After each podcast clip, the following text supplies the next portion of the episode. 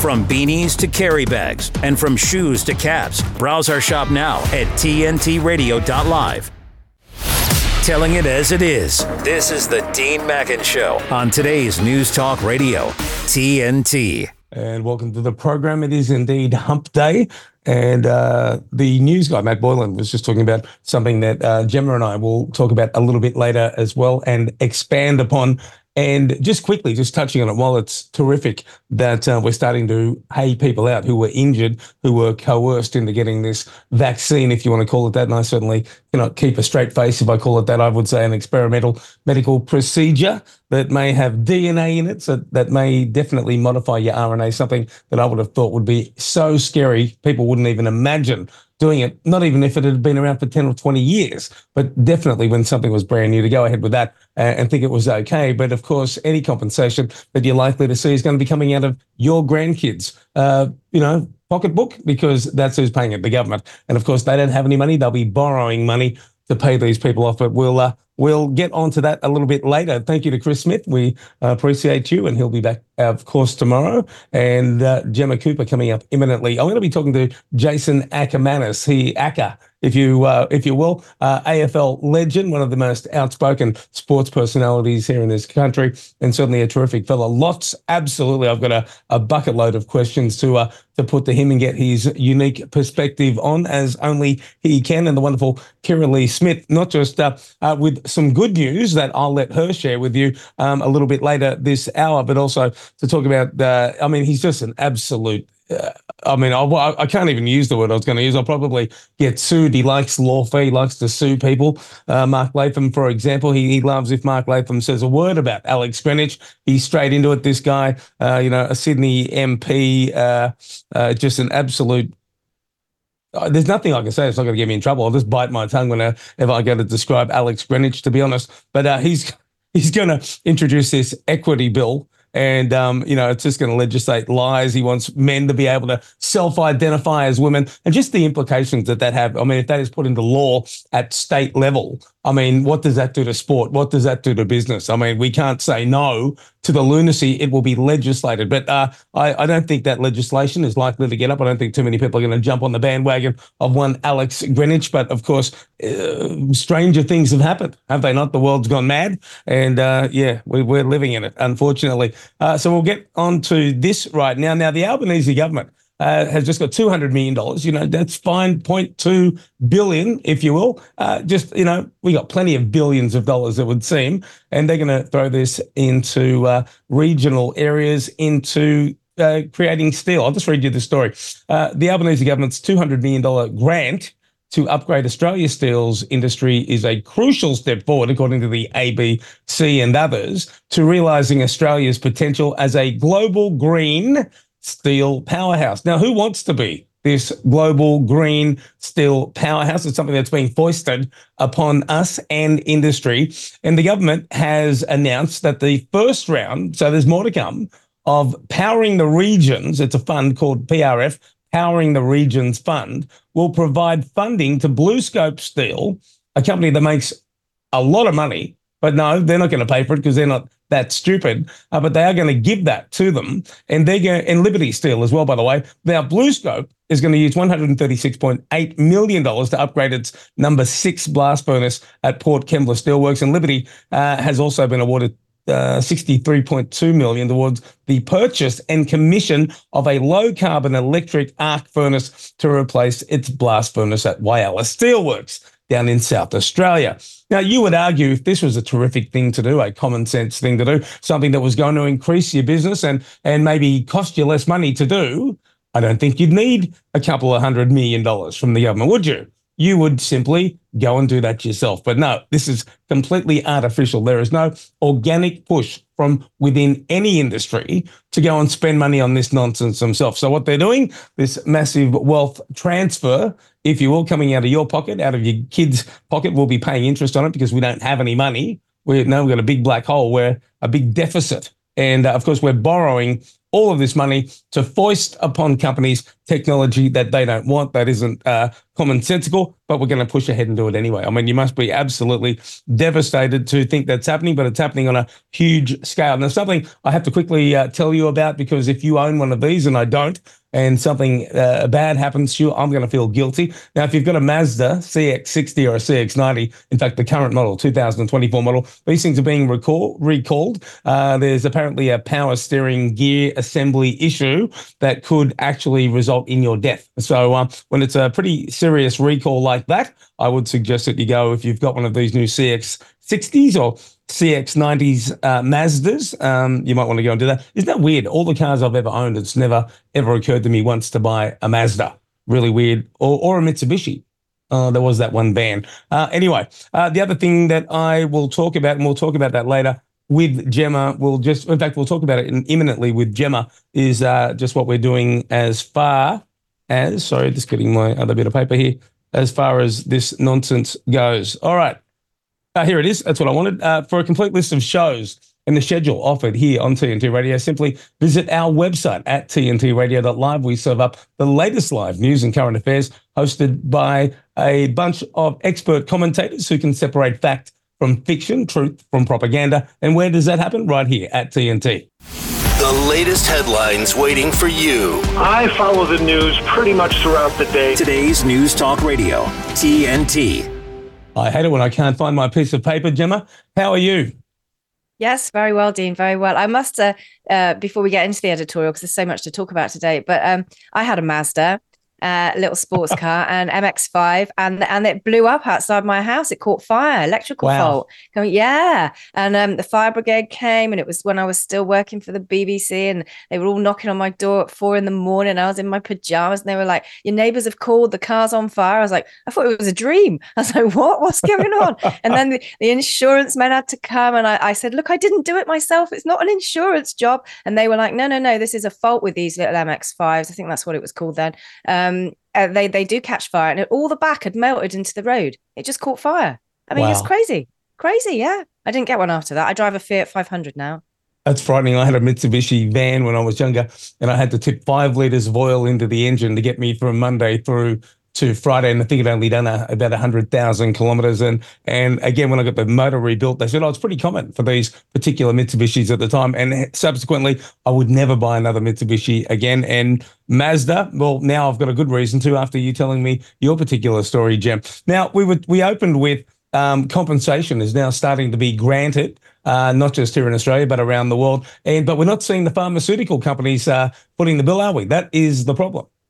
That is the problem. Uh, and it's always been the problem, hasn't it? They're so confident of their product, they can't be sued when it goes wrong. Yeah, that says everything, doesn't it? That should have put people off in the first instance of getting it at all. But what we have got in the UK, of course, which you haven't got in Australia, because I'm not sure what your consumer protection laws are like there compared to the UK, but we have got this landmark case in the High Court of, of people taking AstraZeneca to court for its Vaxzevria product under the Consumer Protection Act in this country, saying it was a faulty product you know you could apply that to a washing machine a car like a mazda that blows up. Um, you know the product wasn't good enough. The product didn't do what it said. The product's uh, so-called safety uh, this is where it comes in. They say the safety data was very, very loosely kind of interpreted, uh, and their studies weren't rigorous, and, and and it was a faulty product. Now, two people have brought that last year. I think we discussed it on this show, and now there's another 35 more who are saying we're going to do it as well. Um, and the, the, compensation we're talking about if they win will be a million pounds each,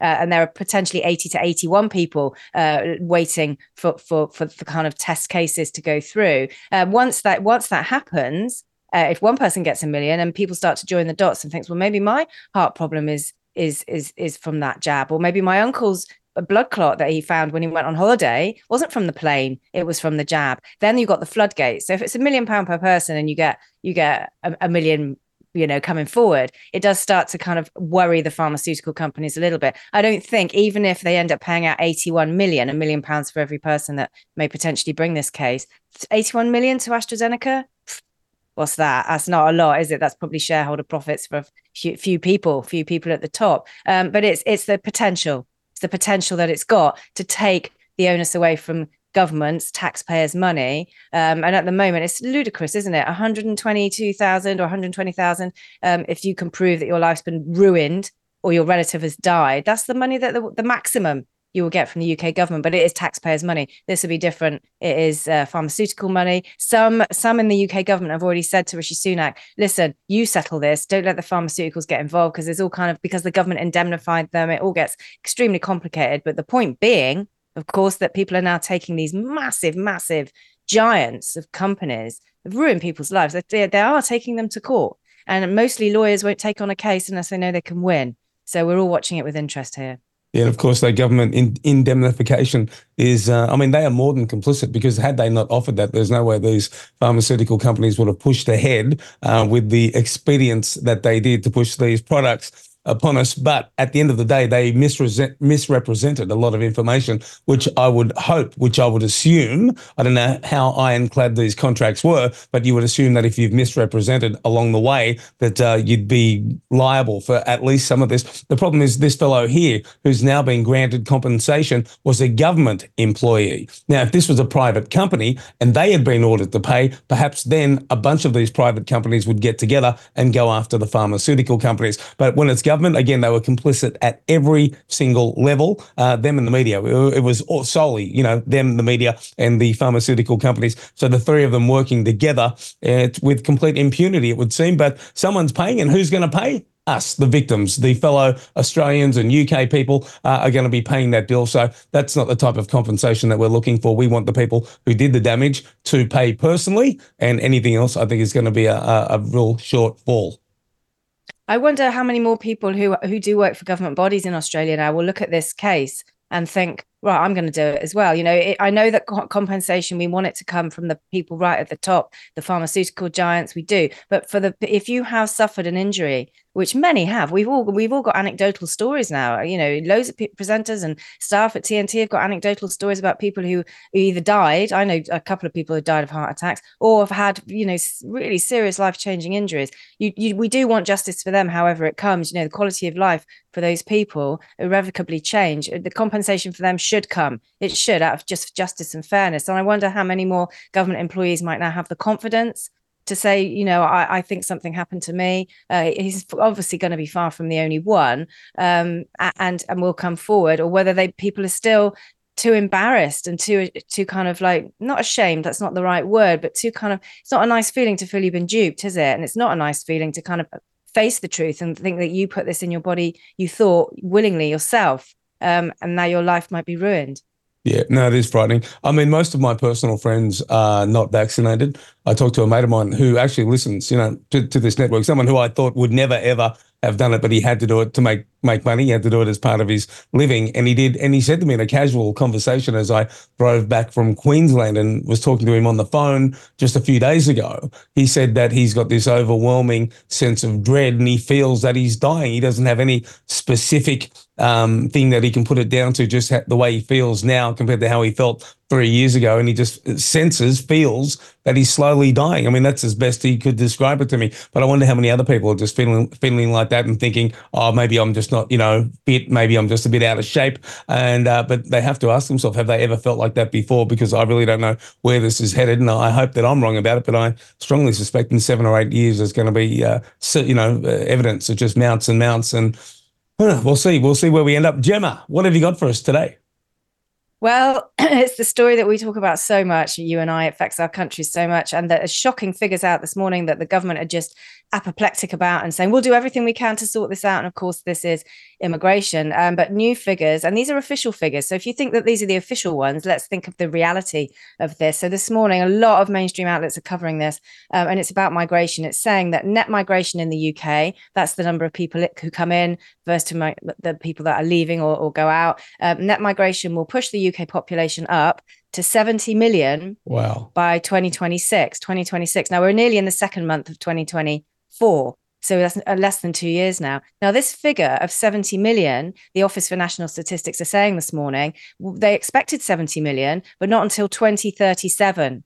Looking at the figures, yeah, exactly. Wow. Looking at the figures and the amount of people that are coming in and have come in over the last few years in net migration, they're saying the way things are going, our projections are it will be 2020 six. Now, the, the UK population is currently hovering around the 68 million mark. So that's another 2 million within the next two years. That's a million a year in net migration. Um, and it, it really is shocking because by 2036, they think that the UK population will have increased to nearly 74 million, and 74 million is one of the headlines that's doing the, the the the, rounds today. Now that's an area of two times the size of Greater Manchester, most of the northwest of the UK, and of course the Home Secretary, who's now responsible for this, James Cleverly, who replaced Suella Braverman. Uh, he he said yesterday, "We're doing everything we can. We've got targets which come out next month to bring down net migration to 300,000. It was nearly uh, 800,000 in 2022. So they're really saying, we're going to bring it right down. We promise we're going to bring it right down, honestly. Well, of course, they're saying that. There's a general election coming up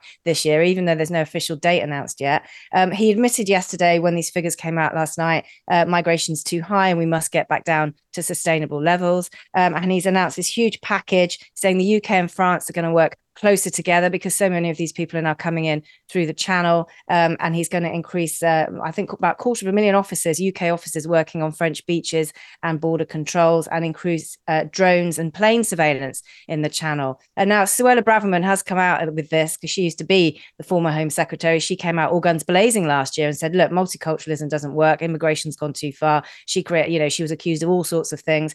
Um, but she says, "Look." This is too little too late. These measures will help, she said, but it's too little too late. It, has gone too far. The schools, NHS, and housing, and I definitely housing. I'm seeing that right across the, where I live. There's just housing going up everywhere because we've got nowhere to put people. Um, and she is saying basically it is too little too late. And and I wonder as well. These are the official figures. These are official figures, you know. So they projected it on the amount of people they already know have come in um, but if you know that that's people you know that you've documented, what about people who just get off and, and run away and abscond straight away. Um, uh, I was talking with Rick Munn on uh, Locked and Loaded about this in Ireland. They found some people in a shipping container uh, who were, who called the police because they thought they were going to die. Poor things in the shipping container. They they got them out of the shipping container, and eight of them just ran off gone. What? Nobody knows where they've gone. And that happens quite a lot. So if you've got the official figures of every person, what about if for every one? Is there another one we don't know about? Do you see? This is where we are with official figures. They can only you can only go on data in, data out. But certainly for the UK, within the next two years, another two million, million a year. That's the figures we're looking at this morning. Well, you know, hopefully people wake up like they're doing in Texas, where they're ignoring the federal government and uh, the people are actually doing their jobs at the border, stopping people physically from coming through and just ignoring the federal government because that's where all this madness is coming from here in Australia. They're now advocating that uh, international students are going to have an automatic gateway to becoming residents here in Australia. And again, you know, we're talking me- millions more people and uh, we're just not, not up for it. And you know what? If the Australian people don't want it, if the UK citizens don't want it, it should never ever happen. Bugger the government. It's not their country. It's ours. They're supposed to do what we ask them to do. And how dare they do otherwise? And uh, why we're still voting for them, the same duopoly, Gemma, is anybody's guess. But there's only one issue that really worries me, and that is the one we just spoke about. And we need to address that, and everything else can wait. We can put that on hold and uh, let's sort that out and then move on to other things. Gemma Cooper, thank you very much. Um, I won't be talking to you because you're off on Friday. I'm going to a funeral tomorrow, so I'll talk to you on Monday on this program. And of course, you'll be back next hour with Sonia Poulton. Thanks, Dean. Thanks, Gemma. Everybody stick around. Jason Akermanis, uh, absolute legend uh, of a sportsman in this country, one of the most outspoken and brave sports players too when it comes to uh, commentary. And we'll be chatting with him right here after this. TNT's Pervoy Morich. He details factually how Russia is rolling out the algorithm ghetto.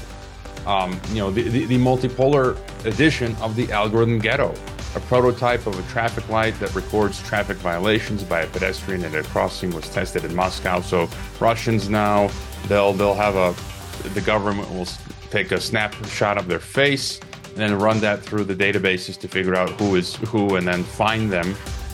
Uh, I suppose.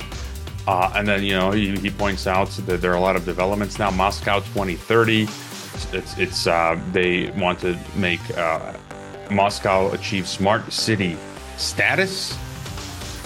Uh, and there's just, you know, you, you look at the white papers, Moscow and Russia are all in on Agenda 2030, smart cities, algorithm ghetto, digital IDs. Pervoy Morich on today's News Talk, TNT. People might tell you that Lyme doesn't kill people, but we are losing people. People disappear from their lives. One of the scariest things that I had to deal with was uh, memory loss.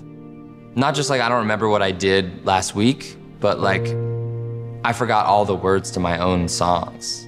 I remember going to my primary care physician, and he was like, You are 100% healthy. There's nothing wrong with you. And my response was, That's impossible. I'm dying. I wasn't working. So I had all of these hospital bills. We had to move out of our home and move into my parents' basement. I just wish I could have truly been present in those big moments, you know, when she took her first steps or, you know, her first day of preschool. Lyme's such a thief and it goes undetected because no one is looking for it. For more information and prevention tips, go to projectlyme.org.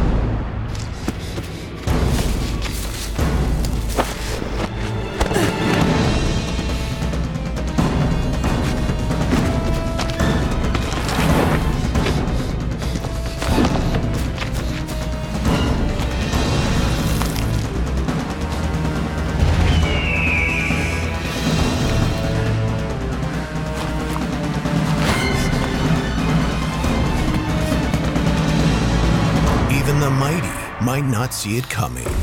It's prediabetes, and it captures one in three adults. You may not even know you have it, but you can escape. Take the one minute prediabetes risk test to know where you stand. With early diagnosis, you can change the outcome and prevent or delay type 2 diabetes. Be your own hero on smartphones everywhere at doihaveprediabetes.org. The human mind is like a computer. No matter how efficient it may be, its reliability is only as great as the information fed into it. That's a campaign promise. Tell us the truth. Tell us the truth. We mandate that the truth be told. You're hearing it. TNT. And welcome back to the program. We'll get to uh, Jason Akermanis shortly. I was just having a listen to one of those ads with pre-diabetes. I mean, I had it. I had it big time. I mean, my blood sugar levels were 20 something. And the only time I ever felt deathly ill the entire time that I had diabetes, some 15 years, was when I took their Diabex tablets. I mean, it was the only time I ever felt bad. It was only after I moved to the Central Coast and I lost those tablets. After feeling dreadful for more than a year, I felt terrific. I felt as good as I'd ever felt. Then found the tablets, started taking them again, felt like absolute dread again.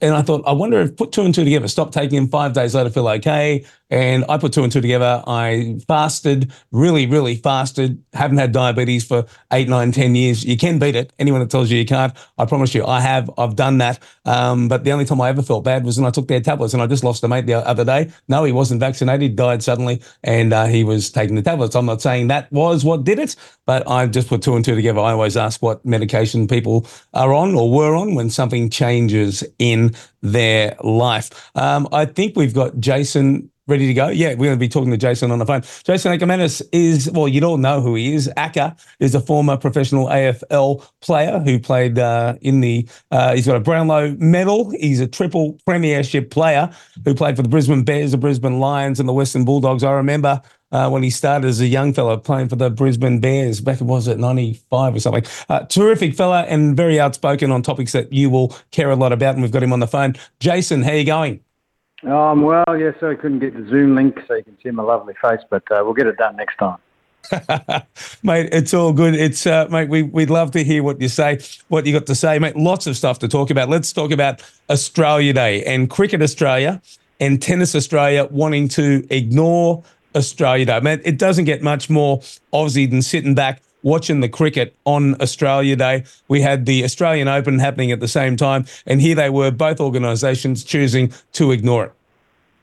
Yeah, yeah, that just shows you the stupidity of these people that get into power or get, get in leadership positions and think it's a good idea. I mean, if you can't be proud of a country like this, I don't know what's wrong with you. You shouldn't probably be in those roles. And you know, even Pat Cummins, give us a spell, mate. Like, you know, yeah, yeah, yeah. You've got your caring heart and you care about Indigenous, which we all do, and I've got many Indigenous friends. But you know, to to deny your country just because you feel like you, you know, that somehow suffered that, uh, you know, in some extreme way that that you either know about that we all don't know about. I, I just don't get it. But Tennis Australia, after all the money that was given and everything to prop them up through COVID and They just said they're going to make a huge profit, which was announced, which is a miracle because no one can really announce profits that quickly, but they did.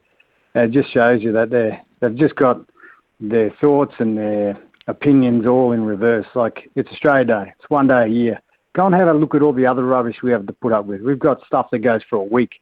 We get Anzac Day with it. Those guys went and the, the reason we're here is because of them and lost their lives. Many families have been affected, and uh, you know they, they they saved our country and and helped. And of course, you know, I, I don't understand a lot of it, but what really gets me is I say, well, what do you think's going to happen? It wasn't the British, be the Spanish or the Portuguese. Someone was going to come here because nothing much was happening. And what do you want us to do? Just all leave and say, oh, well, sorry, I mean, I'm born here and you are too, and this is our country. But, you know, now 300 years ago, now you want everything to change. And uh, what's it all for? Is it for money? Is it for the fact that you want more land when you've got Indigenous of over 51%, so more than half of all Australia? I don't get it. I, I, don't get it either. Um, the only thing that I can think it's uh, to cause division because um, I remember, and I'm sure you do too. You know, I grew up with a tremendous amount of Indigenous people that I played football with, with a you know in the Newtown inner city, inner city Sydney, and uh, mate, all, not only are those people no longer there, they were terrific people that I grew up with, it's these people who advocate for them these days, these blue and green haired lefties in Newtown and Glebe and Paddington, those who they're the ones who push them out. They can't afford to live there anymore. So, I mean, they're hypocritical at best. And I wonder if any of those people have, have ever even had an Indigenous friend, but there they are, you know, advocating apparently for them uh, every year. Mate, just uh, getting back to what we were saying, People Power, uh, Cricket Australia, uh, reneged on that and they proudly uh, came out, well, begrudgingly, I should say, came out and said Happy Australia Day to everybody at the ground. Yeah, well, if you just if you're an idiot and you haven't been watching, you know the polls clearly say that. Even last year, the Voice was pretty comprehensive. Like, what do you want to do? If you if you want to make us a republic, that's great. Put a referendum. I'm sure it'll be pretty close. We probably get there. Then uh, we're our own country. Chose the date. That's it. We're, we're all there. We're all together. What what more do you want? All, what's happened is happened. It's uh, done Uh, it, it is what it was. It's you know it doesn't exist anymore. The past. It's it's a bit silly. So people power will get them back. And I say to people all the time, you'll get your chance. Like you get a chance to vote. And just always remember your preference votes for Greens. If you think the Greens are somehow in the, same realm of our universe with their delusion, the the Teals are worse. I mean, they they just really. I find most of them got huge mouths, no heart, don't really help anyone, and the the renewable crap that the Greens go on with, it, it's embarrassing to be honest. So don't put your preference with them. Get these guys, kick them out, put someone in, a leader that just integrity is all. Just say, do what you're going to say you're going to do. That's all we want, and that's what a leader. That's the first place to start. But we can't even get one leader like this, one prime minister to do that. Just maybe once would be nice. Mate, well, you'd be aware, no doubt, of uh, Albanese being booed at the tennis. Uh, that was a resounding uh, no to him. And of course, when he was asked on a Sydney FM radio station, what did you think of it? He said, oh, you know, it's a really Australian thing to do. We all get booed. Well, you know, I don't remember, you know, every Australian Prime Minister. I mean, Chifley, Ben Chifley, could you imagine Australia booing him at any point? I can't even imagine that happening because he was a fair income uh, leader. Yeah, I think when you lie, you just you open yourself up. You should say you should get booed. He was also cheered 12 months ago, but until the lies caught up and the broken promises, you know, these stage three uh, tax cuts are probably the last straw for a yeah. lot of voters sitting on the fence because, you know, you've already looked after the lower and middle and the lower twice. Well, you know, the guys at the other end who pay, can I say, can pay combined more than the middle and the lower in taxes a year uh, now it's their turn, and oh no, no, we want to look after, we want to look after the low and middle income if we can, because you know probably most of the voters sit there. Like, not only do you not know what you're doing, you, you lie about it, and then you don't realise that the people that pay the most tax that actually do the right thing, unlike all your mates who shift money offshore that you do nothing about to get tax avoidance and all that kind of stuff. They go to Switzerland, all these low tax havens. You're not doing anything about them. I mean, you know, Google and bloody Facebook, what do they do? They pay you a marketing company overseas just to lower tax. Uh, do something about that, and you'll pick up a couple of billion straight up. But look after the ones that actually do pay the tax for once. That'd be nice. Yeah, would, wouldn't it be nice? And we have to look at those people. They're the type of people that get out there, they spend money, they they provide jobs, they often invest back into their own businesses, and it's a gift that keeps on giving. Unlike when the government is the one that ends up with a whole whole bunch of money. And again, some people would even argue, you know, I mean, these are tax cuts that the country can't afford to have in the first place when we're in over a trillion dollars worth of debt. But let's not get into that. The simple fact is there were promises made and promises broken. I've got a whole bunch of questions to ask you on the other side of the news headline. So if you could stick around, everybody. We're with Jason Akermanis. This is TNT back after the news. Okay, everybody, listen up. Big news. Big news. Real big news. Here we go. Now, TNT Radio News. Matt Boyland here with a look at your TNT headlines. Harrowing audio has been released of the moment a 15 year old Palestinian girl was shot and killed by Israeli forces while speaking on the phone with Red Crescent officials pleading for their help. An Australian man hospitalised with heart complications stemming from the COVID 19 vaccine has had a massive win in court. And the European Union's foreign policy chief has admitted Western sanctions have failed to weaken Russia, with fighting only intensifying in Ukraine. Why not give TNT Radio a follow? We're on all major social platforms, including Facebook, Twitter, Instagram, Gab, and Gettr. Help us get the word out as we cover the biggest topics of our time right here on today's News Talk. TNT Radio. TNT Radio. And welcome back to the program. We're with AFL legend and Brownlow medalist Jason Akermanis. Jason, mate, I remember I've been, you know, following, you know, both the, uh, you know, rugby league and the, you know, AFL from back in the days when it was VFL and ARL, you know, so a long time. Uh, here comes this young, well, where were you, 17 or 18 when you started? You were pretty young, weren't you? Yeah, no, I was, I was drafted at 17 You you get drafted back then. And then my first game was, I was 18 years, just over 18 years. And round four in 95, I was still in year 12 at the time. So uh, it was pretty cool, even though I went to an all boys rugby union school. We had no idea what I was doing every weekend, going away and playing in Melbourne, getting flogged back then in the Bears. But yeah, it was a long time ago. Hey, I, I remember you, when you said rugby union school, it triggered a memory. I remember you threatening at one point, um, I can't remember what the circumstances were, that you were going to leave and go and play rugby union. And I and I thought, God, how good's this guy that he can actually go and do that? Um, so you've just answered that question. I've always wanted to know how you knew how to play rugby union so well and be such a phenomenal AFL player. Yeah, yeah, I was very lucky, but you know, uh, rugby league and rugby union, I just didn't really have the body shape. Plus, for me, with ADHD, it's too boring. You can't, you got to wait for the ball, you got to kick it, and you got to tackle. Like Aussie rules, you're always on the go. So for me, it wasn't really that hard. Plus, I was incredibly good at it. So I, yeah, I, I didn't really entertain thoughts. But that was when Wayne Carey was going to come up to the Lions, and I said, "How that was it." That should happen. And uh, I'll go to rugby union if you want to do that. Geez, you want people you can trust. But anyway, that's another story. I know Wayne now, and you know he's he's owned it all, and that's good. And he's been moving forward, and he's he's a better man for having gone through that crap. Yeah, mate. I, I, mate. You know everything. What's the old saying? What what doesn't kill you makes you stronger, and that is oh so true. So it was only five years after they changed from the VFL to the AFL when you started, mate. Now, was this wokeness? Could you feel elements of it then? Because I don't remember anything like that as a spectator. I don't remember anything like that happening around about that time. Was it there in some small form, and did it creep up incrementally, or were there stages where it just jumped up a whole notch that was really noticeable over time? Yeah, I think it just by the end of my career it was certainly starting to come in. I I, I can't really put my finger on it, but I I think it's about the generation, the change in parenting. You know, it wasn't that often. Like when I was at school, you still got the cane. So you know, it's not saying it's right or wrong, and you know, our parents would probably whack us around when we we did the wrong thing and got the strap. Um, but you know, it did t- teach you right for wrong because you, you do get a bit of pain and some memory with it, and say, okay, maybe I don't want to do that. So you still have these choices, but uh, the generation that let the guy that came last get a ribbon, I'm like, you know what? You came last, man. Maybe sport's not your thing.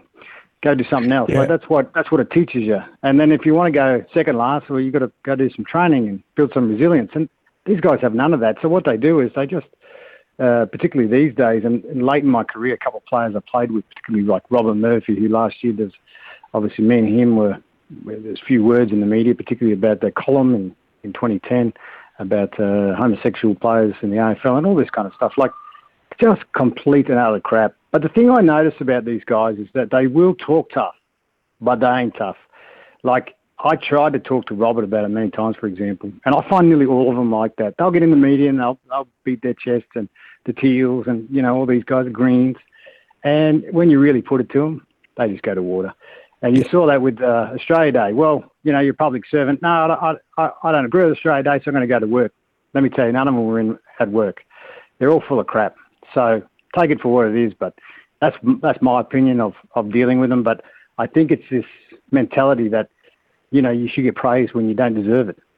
Yeah, and Jason, that's why I've got so little respect for those in print media because at least if I was going to have a go at you, for example, you could have a go back at me in talkback radio or whatever, even in a TV live interview, if, if we had a back and forth and we didn't agree on something, you know, we people watching could establish who the winner is, who's right and who's wrong. But in the print media, mate, it's like it's like a hit and run, isn't it? We'll write whatever we want about this this fella, and then we'll just take off, and there there will be no consequences. And now with the, the print media, they even turn off most of the comments online, so people can't even go and say what they think of the article. Yeah, yeah, and that's that's another problem. But you know, the the, the biggest problem with the articles is the sheer power of the pen it's always been the, the most brutal of mediums, you know, whenever you get a story written about you, as opposed to people that can see it and there's a bit of toing and throwing and, you know, there, there's generally some balance, not always. Look at the ABC, there's pretty much no balance, even though that's their job. So you, you can yeah. see how it goes. And But look, I, I wrote, I've got you know, I was just reading Andrew Bolt's column. Like, there's some, you know, Crash Craddock, these kind of guys. There's some great writers out there too who who will have a go at you, but also say before I do, I'll ring you, I'll tell you, and you, you've got every right to ring me and tell me what you think personally if you're offended or whatever and I'll give you another platform if you want. So that's what the good journalists do. But yeah. today, you know, it's easy to sit in your chair and punch out 5,000, you know, 1,000 words and chuck it up there in print. Yeah, mate, there was a bunch of other things I was going to talk to you about. In fact, one thing that uh, I would have shared with our next guest, who's Kirralie Smith, is uh, this, uh, you know, Alex Greenwich, uh, you know, in Sydney. I mean, he's going to be pushing this bill to, you know, allow guys to identify legally as women. And I'm, I'm just, you know, from as a sportsman, you can imagine the implications of that in sport if that was enshrined in the law. What an absolute nightmare. Well, I, I, I mean, you don't have to be a scientist to know that you know, there's two sexes. It's pretty easy to work out, you know. then then you've got all these other. How there's 26. Uh, there could never be 26s. There's only two sexes, male and female. Don't get me wrong. You may like your own sex. Yeah, that's that's okay. That's the way it is. But that's not a separate sex. That's that's your likes. That's your choices. That's what you've been born as. But you're not another sex. You can never be another sex. You can't pretend to be someone else or something else. This this absolute crap's got to stop. So hopefully we get a politician who's uh, just knocks the crap out of this wokeness and says it, it's going here to die and that's it. It's over. There's it's the way it is. There's male, there's female. You might get some that might have two, and we'll call them whatever. We'll have to work that out, but that's what it is, and that's the way it'll always be. And the rest of it is choice and what you feel. Fine, but call yourself that, but that's not a sex at all. Now, now, Jason, mate, you're a champion on the field. After talking to you many times, a champion off the field. Uh, has is politics ever anything that's uh, occurred to you, or something you might want to do down the track? Yeah, it's a tough one. I'd like to, but you know, because I think I could help. I reckon we could. There's so many things to fix. It's not funny, but uh, yeah, I don't think I'm I'm up for it now. Mainly because you know I'm I'm an easy target because I'm I, I suppose I just got to get a bit smarter, a bit older I reckon, a bit more experience. And I'm probably more a 50s, 60s kind of guy that well, I would run for it then when I'm I'm pretty happy with everything I've done. I've got many other things to do, and getting a nice pension and all that sounds great. I don't really care about the money. I'd be doing it just because you could do the right thing for the people, and then I'd do it. I'm sure I'll, I'll get some votes, but yeah, it's probably for another another decade or so. But absolutely, because in the end, if you're going to lead, you might as well do it and help your people you know, I'd happily do it for nothing. Know, PM, I said, we'll just put him in a super, don't care, got plenty of super, and this is what we're going to fix, and here's our plan, and vote for us. That's what I'd be doing. Absolutely. Mate, as I said, a true champion on and off the field, something I'd love for you to do at some point in the future because you, mate, you got a strong following out there. People trust you, mate. They know that, as you said, you do it for free. And that's exactly the type of person that you come across as someone who is entirely genuine, mate. And uh, I thank you for coming on the program, and we'll do it again at some point in the future worries at all. That's, thank you, Jason. No Jason, anytime. Thank you, my friend. Jason Akermanis, everybody, coming up after the break. We're going to be talking to Kirralie Smith right here at TNT. De-weaponizing weather with reality and perspective. Well, we've got a big January thaw going on across Europe and the United States, and it will last into early February in a lot of places. And the reason this is happening is because the Madden-Julian oscillation is moving through some phases that when the United States gets warm, Europe gets warm. But the jet stream is going to crash into the west coast of the United States. So everybody will be yelling and screaming about climate change and atmospheric rivers, but this is something that happens whenever the weather pattern is going to change. We've pointed this out in Europe, and guess what? It's going to start happening in Europe too. The first week of February is probably going to be very wet, and then it will turn cold again in Europe. Whenever it gets wet and stormy, it's not only a sign that it's wet and stormy, it's a sign something else is about to happen. In this particular case, we look for a frigid endgame to winter in the United States from about, oh, February 7th or 8th, right into mid March, and Europe is going to turn cold too. So if it happens and you start hearing climate change, you could say, well, wait a minute. I heard that Neanderthal climate denying guy and TNTs tell me this before the fact because what they do is they wait till after and then explain it to you. This is TNT climate and weather watchdog meteorologist Joe Bastardi asking you to enjoy the weather. It's the only weather you've got. I was such a young age. Everything changed. My name is Chloe. When I was 13, my dad was diagnosed with cancer. When I found out, I just didn't know how to react. I felt like everything was just kind of closing in on me. It just became a routine. Dad's doing chemo. I'd come home from school, wait for mum to finish work, and we'll go straight to the hospital, spend a few hours there, just draw. It was hard to navigate going to school, hundreds of kids, and I was the only one with a dying dad. He was diagnosed in March, and then he died in October. Towards the end, I heard about canteen. It kind of felt nice to know that they had other people like me they understood what I was going through, and we didn't even have to chat about cancer. In 2020, I became a youth ambassador, so I can help others the way they helped me. I've done so many things since I was 13. I've graduated high school, university, gotten my license, made a move across the country. Life now is just a whole lot more fun. Please give a gift today to support more young people like me experiencing cancer. The conversation continues with Dean Mackin on today's News Talk, TNT Radio. And today we have champions aplenty from Jason Akermanis to the wonderful Kirralie Smith. Now, for those of you who don't know who she is, and most of you would, she's a spokeswoman for Binary Australia, an organisation standing for the reality of biological sex, male and female. That's all folks. Now, she's a passionate wife and a mother who uh, who's challenges our political leaders to protect our children's rights, parents' rights, women's rights, services, sport, military, and educational, and radical gender ideology. Currently held leadership position at the Australian Conservatives since 2019 and has focused on the regressive left's campaign to degender society. She is an absolute champion. And welcome back to the program, Kirralie. Thanks for having me, Dean. Now that smile, uh, you've always got a smile, but it is ear to ear today. Now, I knew you had a win. The win that I was aware of was about a week ago. You've had another one today. Could you tell us about both of them, please? Yeah, it's so good. So, um, last week, uh, the New South Wales Civil and Tri- uh, Civil and Administrative Tribunal dismissed uh, a case that uh, someone brought against me for vilification because I called him a male, but he would like to be called female. Uh, yeah. That case was dismissed. The New South Wales Attorney General stepped in and said, no, NCAT is a tribunal, it's not a court. Uh, they're not able to hear that case. So that was dismissed, which was great news. And then today, uh, was the decision of an application of an apprehension of violence order against me, again, for identifying a male uh, soccer player in a female team and um, the magistrate denied that application for the AVO. So another win. That's now five out of five. I've had three AVOs, a couple withdrawn, police withdrew one, and then this one denied. NCAT one chucked out. A guy who was defaming me, we settled out of court, and then I've got one more NCAT one to go. So, wow, um, good record so far.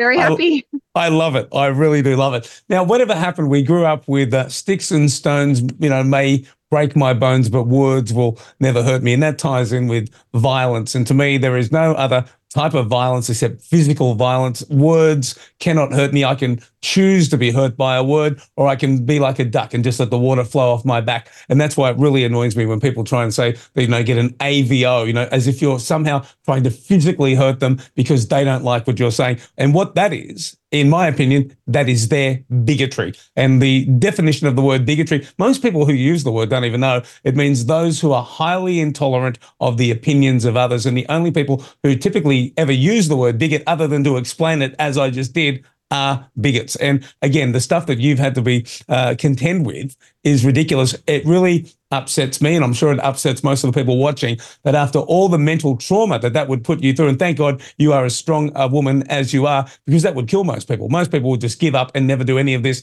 again. But I mean, surely you should be subject to some sort of compensation for the damage that has been put forward when it is found to be, you know, nonsensical, if you will. Yeah, look, and unfortunately, I probably won't see a cent uh, in in terms of that, especially the NCAT ones. That's taxpayer funded. But you know what, Dean? I've got hundred thousand email subscribers. We've got a big social media reach. I've got people like you in the media, um, and I'm just one voice, and I am a voice for the voiceless. This isn't just about Kirralie Smith at all. This is about all Australian women, children, men who just want to speak the truth and have you know reality. We just want to say men are men and women are women and uh, there's unique and wonderful differences that should be celebrated but there's also protections that particularly women and children need in a society. And it, it is ludicrous that i have to go to court to defend common sense reality evidence-based science and uh, and be put through the ringer as i have been in the last year. You know what? I'm not going anywhere I'll play chicken with these people until the cows come home, using my you know rural analogies there. But um, this is too important um, to walk away from. I won't walk away. I won't be intimidated, and I will continue to speak the truth and to say that there's only two choices: there's male or there's female. Well, I mean, you've been staunch, you've been strong, you've been politically active for as long as I've known you. That's been a lot of years. And I remember back in the Australian Liberty Alliance days, and I thought that was the party everyone should have been voted voting for. And I was running as a One Nation Senate candidate at the time, and I strongly thought the Australian people would be smart enough that you lot would have got more votes than One Nation because you were saying all the right things to the extent that I would have liked to have said, but we had a certain, you know, threshold that we couldn't go past. And the Australian Liberty Alliance was getting it right. They had terrific candidates such as yourself and you're carrying that forward today and you're speaking out for those uh, who don't have a voice. I think it's terrific. And more to contend with. Alex Greenwich, this equality bill, it is absolutely nuts. Um, where do you want to start? Oh, look, where do you start? It's quite terrifying. Basically, he wants to bring in um, and legislate self-identification so that any um, and let's face it, it's it's mostly the males who will take advantage of this. There are women who will do it, but um, there are males who will be able to simply say, "I feel like a woman." Like, what does that even mean? How can you feel like a woman if you're not a woman? But a male will be able to say he feels like a woman and be able to change, rewrite history, historical facts of his birth certificate. He'll be able to say that he's now female and have access to female sports, services, and spaces. And uh, look, where this has happened around the world, Dean, it's been absolutely catastrophically disastrous with male, violent male criminals ending up in female prisons. You've got men in male, uh, sorry, female rape crisis centres running some of these rape crisis centres. Wow. You've got um, teenage boys uh, accommodated with girls on school camps. You've got men in women's change rooms. You know, in Canada, you've got a 50 year old man who says he identifies as a 13 year old schoolgirl and he's swimming in the pool in uh, races against these girls. It's just, uh, it's ludicrous. It's beyond my comprehension that there are politicians in this country even considering it. States like Victoria and Queen, Queensland have already brought, brought it in, but Alex Greenwich's bill goes a lot further.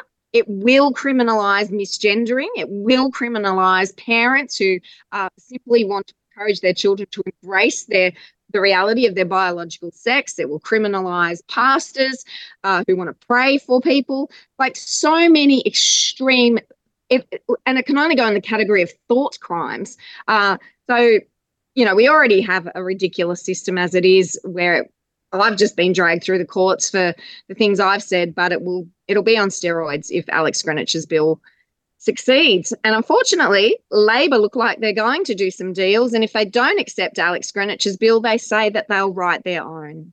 If I had just awoken from a 20 year 20 year coma and you told me all of that, I would have thought you were having a lend of me. That is the world that we're living in. Um, I think, uh, as you said, Labor, the Greens, almost indistinguishable at this point. And I think the Australian Open tennis and that booing of Anthony Albanese, that was resounding. And for those who said, oh, that's because it was a rich crowd and they didn't like that they missed out on the stage three tax cuts. No, that was just a general, uh, the general consensus of the bulk of Australia as to the one of, oh, oh no, the worst prime minister I think that we've ever had, and they get progressively worse, it would seem. But um, that's a resounding no to anything that anyone from that party is likely to vote on. And as you said, I mean, I, here I am. I said to you off air. I mean, Alex, this bill from Alex Greenwich, he's a bit of a nobody. It's not likely to get up, is it? And you said, well, no, Labor will probably do a version of this. And yeah, you're probably right.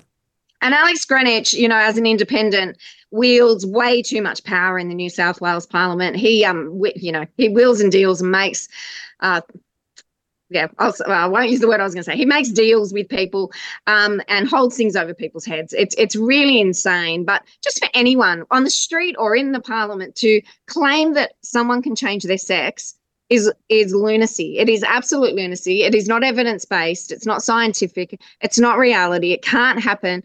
And so the fact that our politicians want to legislate this to protect some men's feelings who their feelings might get hurt if we actually say, uh, mate, you're a bloke, uh, shows you just how far down the tubes our governments have gone. And, you know, quite frankly, your listeners need to, especially those in New South Wales, need to get on the phone, make appointments, send emails, and really, you know, light a fire under the butts of these politicians and say, you will not get my vote if you go along with this nonsense because what I'm finding is a lot of these politicians are not hearing from their constituents because most of us are so fatigued and know that they're not listening to us anyway, but they need to hear from us. So don't underestimate the power of your voice. Stand up and draw a line in the sand and say, no, we won't accept this. That's that's really going too far.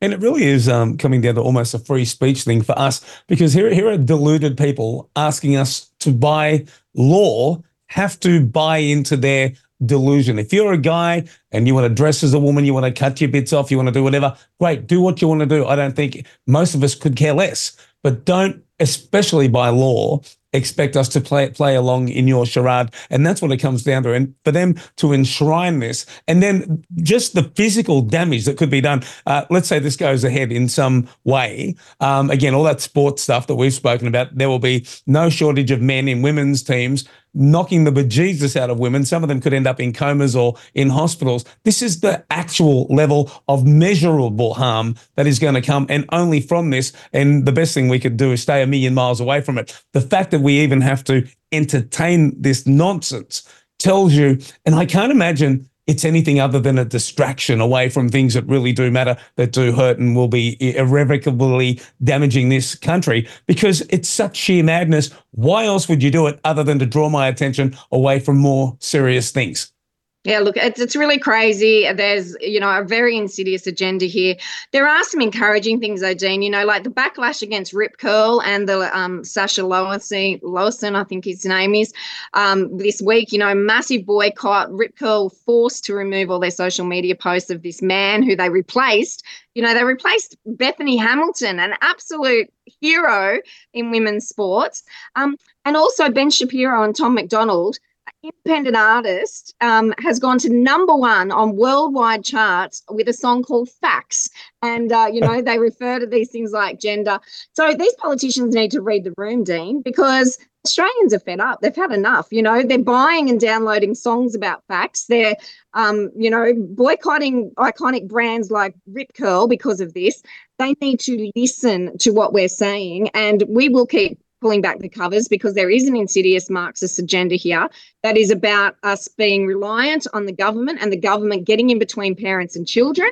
Uh, and that's the real trauma and the real problems that's going to happen here is that the government will get their hands onto these kids and be able to remove them from families where parents are saying, no, we don't want our children on puberty blockers or hormone uh, therapy and things like that. And uh, it, it's going to be a disaster.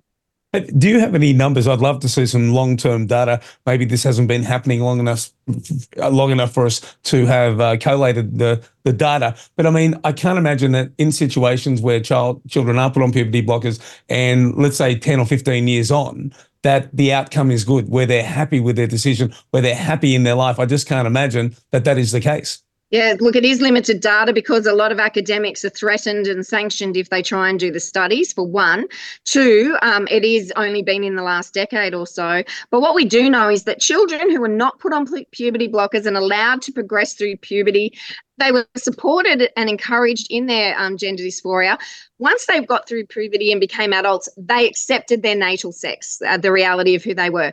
However, about 90% of children who go onto puberty blockers do then go on to cross sex hormones because puberty blockers mess with your brain, they mess with your bone development, they mess with your sterility and your sexual function.